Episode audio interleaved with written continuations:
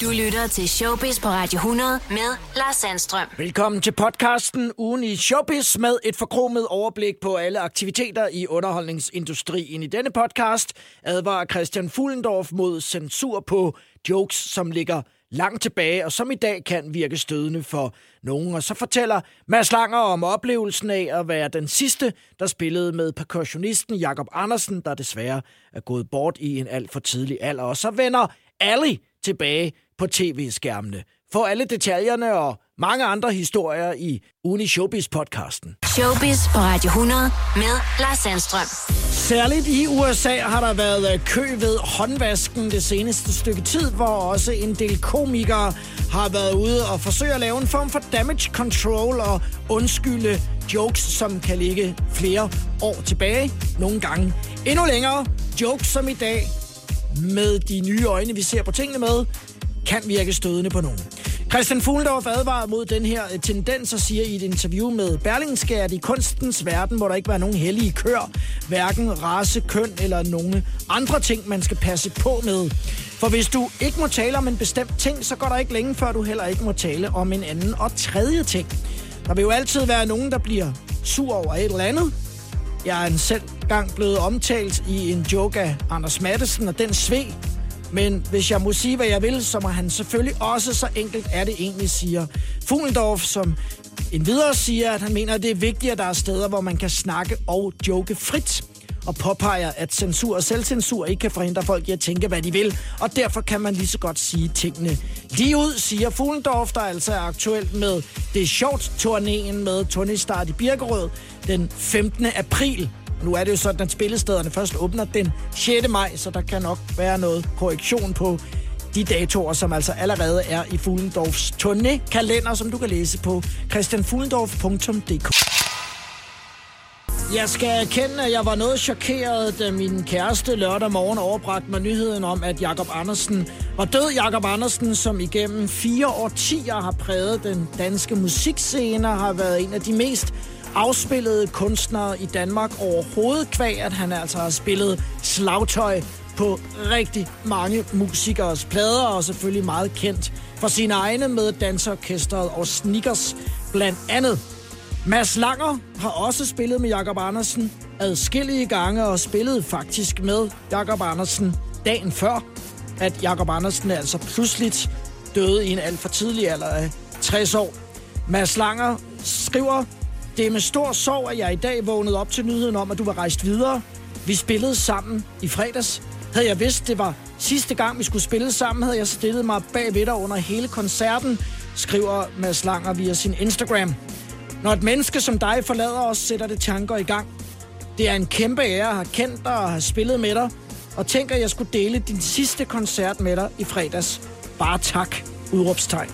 Og mange tanker til din familie og alle jer andre, som også er blevet beriget af dig. Jeg er sikker på, at du nu kommer til at sprede lys og glæde der, hvor du er nu," skriver Mads Langer altså via sin Instagram. Og her et nummer, hvor man altså meget tydeligt kan høre manden med bøllehatten i Vild Med Dans Orkestret, og som jo gjorde den her regndans med Dansorkestret til Vild Med Dans kendingsmelodi. Ære være dit minde, Jakob Andersen. Tak for musikken og for den måde, du var på som menneske. Showbiz på Radio 100 med Lars Sandstrøm. Showblitz, baby.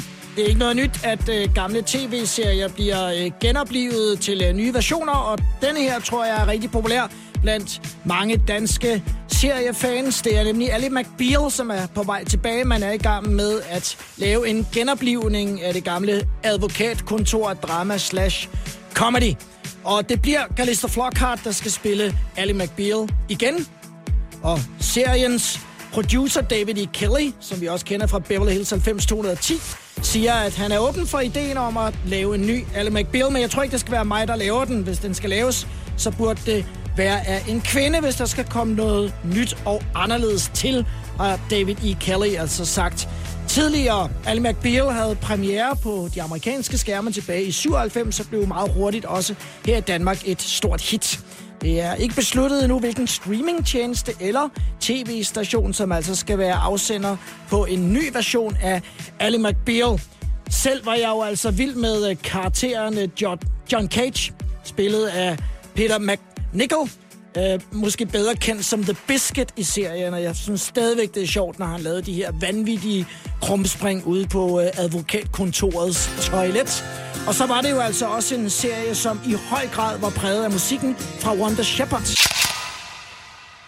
Ifølge en opgørelse fra 19 og fra en royal modblog, der hedder UFO No More, så er kronprinsesse Mary på det tidspunkt, og det er så i 18, Europas anden dyreste klædte kongelige person, kun overgået af hertuginde Meghan. Men i og med, at Meghan jo altså har droppet det der med at være royal, så kan det jo faktisk være, at vores kronprinsesse er rykket op på en førsteplads. Og det er jo måske en lille smule paradoksalt i forhold til, at kronprinsessen også går meget op i bæredygtighed. Så sent som i fredags var hun hovedtaler til Fær Festival i Aarhus. En messe, der sætter fokus på bæredygtighed og klima, blandt andet inden for produktion af modetøj. Og det er jo så der, man skal hanke op i sig selv i forhold til, at man køber en hel del af det dyre tøj, som er dyrt at producere. Efterfølgende, efter festivalen, spørger Se og Hør Mary, er de selv blevet mere bevidst om tøjforbruget de sidste år i forhold til bæredygtighed. Og her svarer kronprinsesse Mary, ja, man bliver mere og mere bevidst om sit valg og sine handlinger og prøver at gøre det bedre. Jeg glæder mig til den dag, hvor der er et større udbud af produkter og løsninger, der gør det nemt at tage de rigtige valg, sagde Mary, som venter på en bedre løsning. Og i forbindelse med undersøgelsen i den royale modeblog, der var der billeder af kronprinsesse Mary, hvor hun fremviste modetøj til en værdi af 736.000 kroner. Men vi ved jo også, at noget af det selvfølgelig kan være lånt ud. Der er ikke plads på apanage-budgettet til at gå ud og købe de her ting selv, selvom noget af det måske er købt for egne penge. Søndag aften tidligt var der rigtig mange af os, som sad foran skærmen for at se det danske A-landshold spille mod Moldova. Og de fik jo altså som bekendt Moldova et ordentligt en på hatten med 8-0. Og hvad gør man så, hvis man eksempelvis er på arbejde? Jamen, så kan man jo snige sig til at sidde og følge lidt med på sin telefon. Hvad gør man så, hvis man er TV2-vært og sidder live på fjernsynet på TV2 Fyn, men i virkeligheden også gerne vil følge med i landskampen? Ja, så har man sin telefon liggende foran sig, og det havde Thomas Mynchers Carstensen også i søndags, men der er jo altså en seer, der spotter, hvordan at landskampen kører foran TV2-verden, og det klip havner så hos Anders Hemmingsen, som jo altså har over 1 million følgere på sin Insta. Og så skal jeg da ellers lige love for, at Thomas Mynchers Carstensen fra TV2 Fyn pludselig blev et kendt ansigt for dem, der ikke lige var klar over, hvem han var i forvejen. Han siger selv, der var reaktioner med det samme, efter det ramte Anders Hemmingsens profil. Det gjorde det åbenbart allerede under udsendelsen, så jeg var meget overrasket over så meget omtale det fik, lyder det altså fra TV2-verden, der har overskud til at grine af situationen trods alt. Alligevel banner han lidt over, at det blev fanget. Han troede nemlig ikke, at mobiltelefonen kunne ses ude i stuerne, men det kunne den. Og udseendet har en stor betydning for langt de fleste kvinder, og er man Hollywood-skuespillerinde og har midlerne til virkelig at få møbleret rundt på tingene, så er det altså også en af de ting, som er på dagsordenen, og også hos Sharon Stone. Tænk, der er næsten gået 30 år siden, vi så hende i Basic Instinct, Iskoldt begær over for Michael Douglas. I dag er Sharon Stone 63 og har netop udgivet selvbiografien The Beauty of Living Twice. Og her fortæller hun en historie om en brystforstørring, som nu efterhånden snart ligger 20 år tilbage, og der havde hun jo ligesom alle andre, der går til plastikkirurgen, talt med vedkommende om sine tanker vedrørende størrelse og udseende, men da hun efter operationen tog bandagerne af, så blev hun noget overrasket og skræmt af synet, for jeg kunne se, at jeg var en hel skål større, end hvad vi havde aftalt. Det var den størrelse, som lægen havde sagt var passende til størrelsen i forhold til mine hofter og resten af min krop. Men lægen beslutter altså uden Sharon Stones vidne at tage sagen i egen hånd og køre en skålstørrelse op. Og da Sharon Stone efterfølgende spørger, hvorfor han har gjort det, så var svaret meget kort og kontant. Kirurgen sagde, jeg tænkte, at det ville se bedre ud med strøgerbryster. Og så var det sådan lidt en take it eller leave it situation, og det blev altså så for Sharon Stone. Take it. Knap endnu. Showbiz på Radio 100 med Lars Sandstrøm. Hvis man sådan tager de journalistiske briller på, eller hvis man bare synes, at hele Harry og Meghan-gate er underholdende, ja, så er det jo gaven, der bliver ved med at give. Det er måske så mindre morsomt at være de involverede. Men her kan man tale om en, som måske lidt ufrivilligt hele tiden bringer sig selv i søgelyset. Det er Thomas Markle, altså Meghan Markles far. Han har slået Oprahs hjemmeadresse i Californien op i telefonbogen, eller hvad man nu gør, for personligt at levere et brev, hvor han lidt bizart beder Oprah om at interviewe ham. I Harry og Meghan-interviewet er vi jo alle sammen med på, at Meghan har fortalt, hvordan hun føler, hun har mistet sin far i alt det her, men det ønsker Thomas Markle altså ikke længere har siddende på sig, hvorfor han altså rækker ud til Oprah Winfrey. Og en kilde tæt på Meghans far kan bekræfte brevets indhold. Thomas afleverede et brev, hvor han altså spørger Oprah, om hun ikke godt vil kontakte ham, så han kan dele sin version af historien, lyder det altså fra insiderkilden til engelske The Sun. Thomas har selvfølgelig også set interviewet, som hun lavede med Harry og Meghan, og han føler, at han fortjener også at få lov at sige noget andet. Så sagt en hel del på det seneste, men jeg kan jo så også næsten fornemme, at Thomas Markle også godt kunne tænke sig at sidde der i spotlightet med Oprah og ligesom øge sin, i hvert fald kendskab i befolkningen. Det er nok mere der, hun ligger begravet, end det er at genoprette sit forhold til Meghan, kan jeg så sige for egen regning, og som en, der ser tingene en lille smule udefra. På TV2 Play kan du se dokumentaren Alex undskylder med komiker Alex Talander, som står frem og erkender sit opfattende pornomisbrug, der også har resulteret i, at han har sendt mellem 30 og 40 dick pics, altså billeder af sin egen penis, til kvinder, som absolut ikke har bedt om at få dem. Der har været kritiske røster siden premieren i sidste uge på de sociale medier. Folk, der beskylder TV2 for at fordreje historien og uretmæssigt gøre Talander til et offer. Og nu kommer ejerkredsen bag Comedy Zoo, Comedy-klubben, altså nu også på banen. Det skriver Ekstrabladet, som er kommet i besiddelse af en mail sendt fra Comedy Zoo til de komikere, der jævnligt optræder på scenen i Knabrostræde. Her er det klubbens ejere, blandt andre Thomas Hartmann, Torben Chris, Anders Fjeldsted og Michael Schøt, som skriver, at det er på imponerende vis lykkedes dem, altså TV2, at lave et overgreb på et helt sted, mens de lavede programmet om en, der skulle undskylde for sine overgreb. Flot, godt, og lad os slå fast med 7-tommersøm. Vi gider ikke det fucking pis på vores sted. No fly, vi vil ikke være med til det, skriver altså ejerkredsen ud til de komikere, som ofte optræder på stedet. Ifølge underskriverne af brevet var klubben aldrig blevet informeret om brugen af lokalerne, scenen og klubben i forbindelse med dokumentaren. Ifølge Comedy Zoo lød TV2's forespørgsel på, at de blot ville lave nogle billeder, hvor Alex Talander stod på scenen. Det kan Marie-Louise van Helstein, der er chefredaktør for TV2 Echo og Play, ikke genkende kritikken fra Comedy Zoo. Hun fortæller til Ekstrabladet, at det aldrig har været skjult, hvad dokumentaren handlede om. Og komiker Michael Schøt, som er i ejerkredsen af Comedy Zoo, oplyser til Ekstrabladet, at de er i kontakt med TV2 i øjeblikket for at finde ud af, hvad der er op og ned i denne historie, hvor de kendte komikere, som jo altså så også er ejere af stedet, føler, at Comedy Zoo er blevet udstillet i et uheldigt og meget negativt lys i forbindelse med Alex undskylder dokumentaren. Og som man kan høre på musikken, så skal vi nu på de bonede sildeparketgulve hos de kongelige. For Se og Hør har fået aktindsigt i de kongeliges momsrefusion, og her taler vi om prins Joachim og prinsesse Marie, og der er noget, som virker en lille smule mystisk. I 2019 brugte parret lige knap 2 millioner kroner, men sidste år, altså i 2020, steg beløbet til 4,6 millioner kroner, og altså en periode, hvor parret bor i Paris. Men det er altså penge, som er brugt her i landet, og det fremgår ikke af aktindsigten, hvad pengene er blevet brugt til.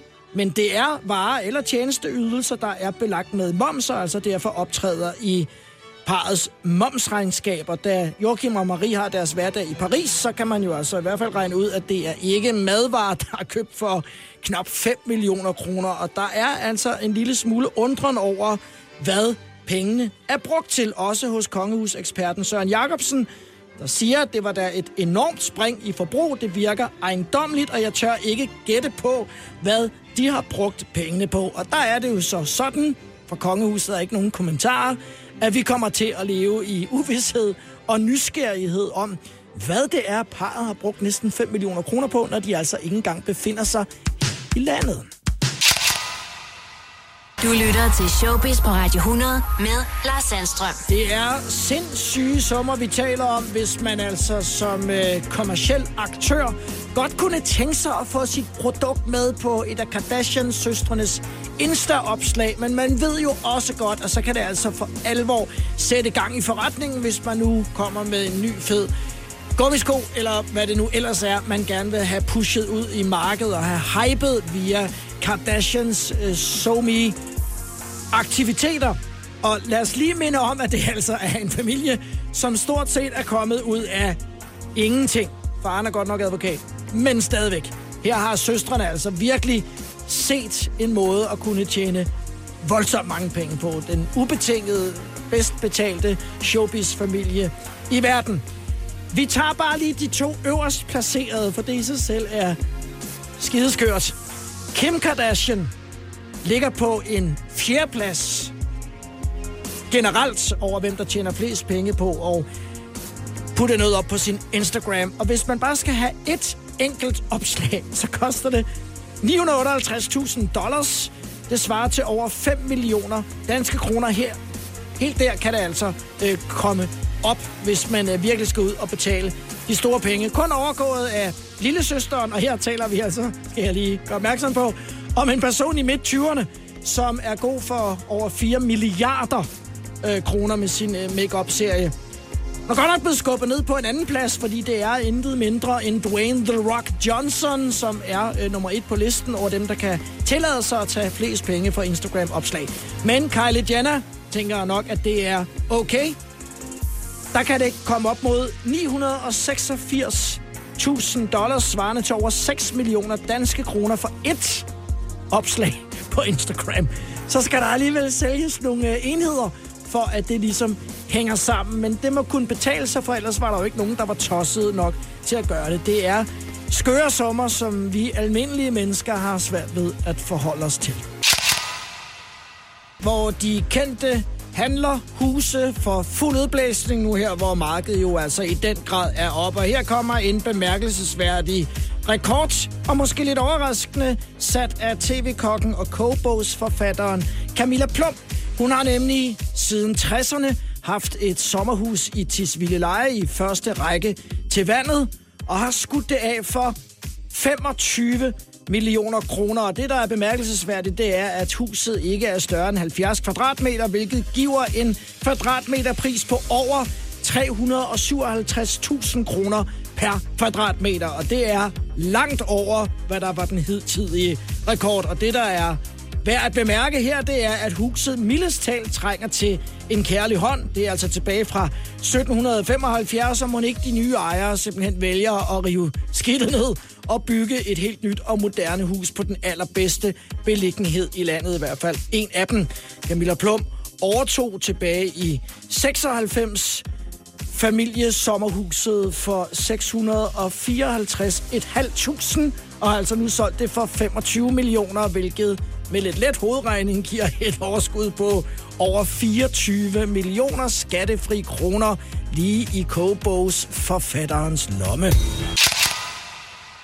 Vejret er også rigtig godt i Thailand, og maden er god, og det er jo nok derfor, at de populære tv-tvillinger Anders og Torben også har spenderet meget tid ude i Østen, hvor deres kærester jo også er fra. Og efter succesen på TV2 har de efterfølgende fået deres egen YouTube-kanal, hvor man kan følge de muntre tvillingers hverdag og de oplevelser, som de har sammen. Og nu vil de åbne en restaurant, det vil sige, i hvert fald en af dem vil, men mon ikke også den anden følger med på et tidspunkt. Jeg har spyttet 15.000 kroner i projektet, og det er et beløb, du ikke får meget for herhjemme. Men samtidig har Don, som er Anders Petersens kæreste ude i Thailand, spyttet, hvad der svarer til 5.000 kroner oveni. Tvillingerne fortæller i kor, som man plejer at høre dem, at de ikke selv kommer til at arbejde i restauranten, der skal ligge i Thailand. Det er nemlig sådan, at de thailandske myndigheder har bestemt, at arbejdet på en restaurant er beskyttet. Det vil sige, at det kun er folk fra Thailand, der må udføre det job. Hvilket jo altså indbefatter Anders' kæreste Don på 47, som jo også er medejer af restauranten her. De har også tvillingerne overvejet at åbne en bar, men frygten for at blive alkoholiker er for stor. Nogle har fortalt tv-tvillingerne, at udenlandske barejere bliver tilbudt så mange drinks af de lokale, at de ender med at blive afhængige. Og det vil Anders og Torben altså ikke ud i. Følg oplevelserne med den kommende restaurant på Anders og Torbens egen YouTube-kanal, og højpøj med projektet. Der var en del reaktioner, i særdeleshed fra Free Britney-bevægelsen, over dokumentaren Framing Britney i starten af året, og det, som der var mange fans på verdensplan, der var utilfredse med, var måden, som superstjernen lige nu umyndiggjort, altså bliver behandlet af blandt andet medierne og systemet. For første gang siden dokumentaren er kommet, siger Britney nu noget, og hun udtaler, jeg så ikke dokumentaren, da den blev sendt, men ud fra det, jeg har set af den, blev jeg flov på grund af det lys, som de sætter mig i. Jeg har grædt i godt og vel 2 uger, og jeg græder stadig nogle gange, udtaler Britney, som altså fylder 40 i december. Og det er jo dokumentaren, der dykker ned i den omstridte sag om Britney Spears umyndiggørelse og værgemål under sin far, som hun har været under i snart 15 år efter sammenbruddet i 7, hvor det altså er hendes far Jamie Spears, der har fået kontrollen over hendes liv og formue. Britney Spears siger, der har altid været spekulationer omkring mit liv. Jeg har følt mig overvåget og dømt i virkelig hele mit liv. 3 udråbstegn. Jeg har været udsat for det hele tiden, når jeg optræder foran folk.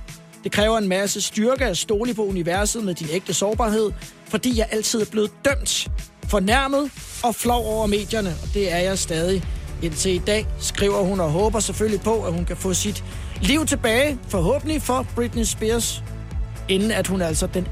december runder 40 år og går ind i en ny del af sit voksne liv. Det var Ugen i Showbiz-podcasten. Tak fordi du lyttede med. Husk at lytte til Showbiz mandag til torsdag, 14-18, med alle historierne fra underholdningsindustrien herhjemme og i udlandet, her på Radio 100.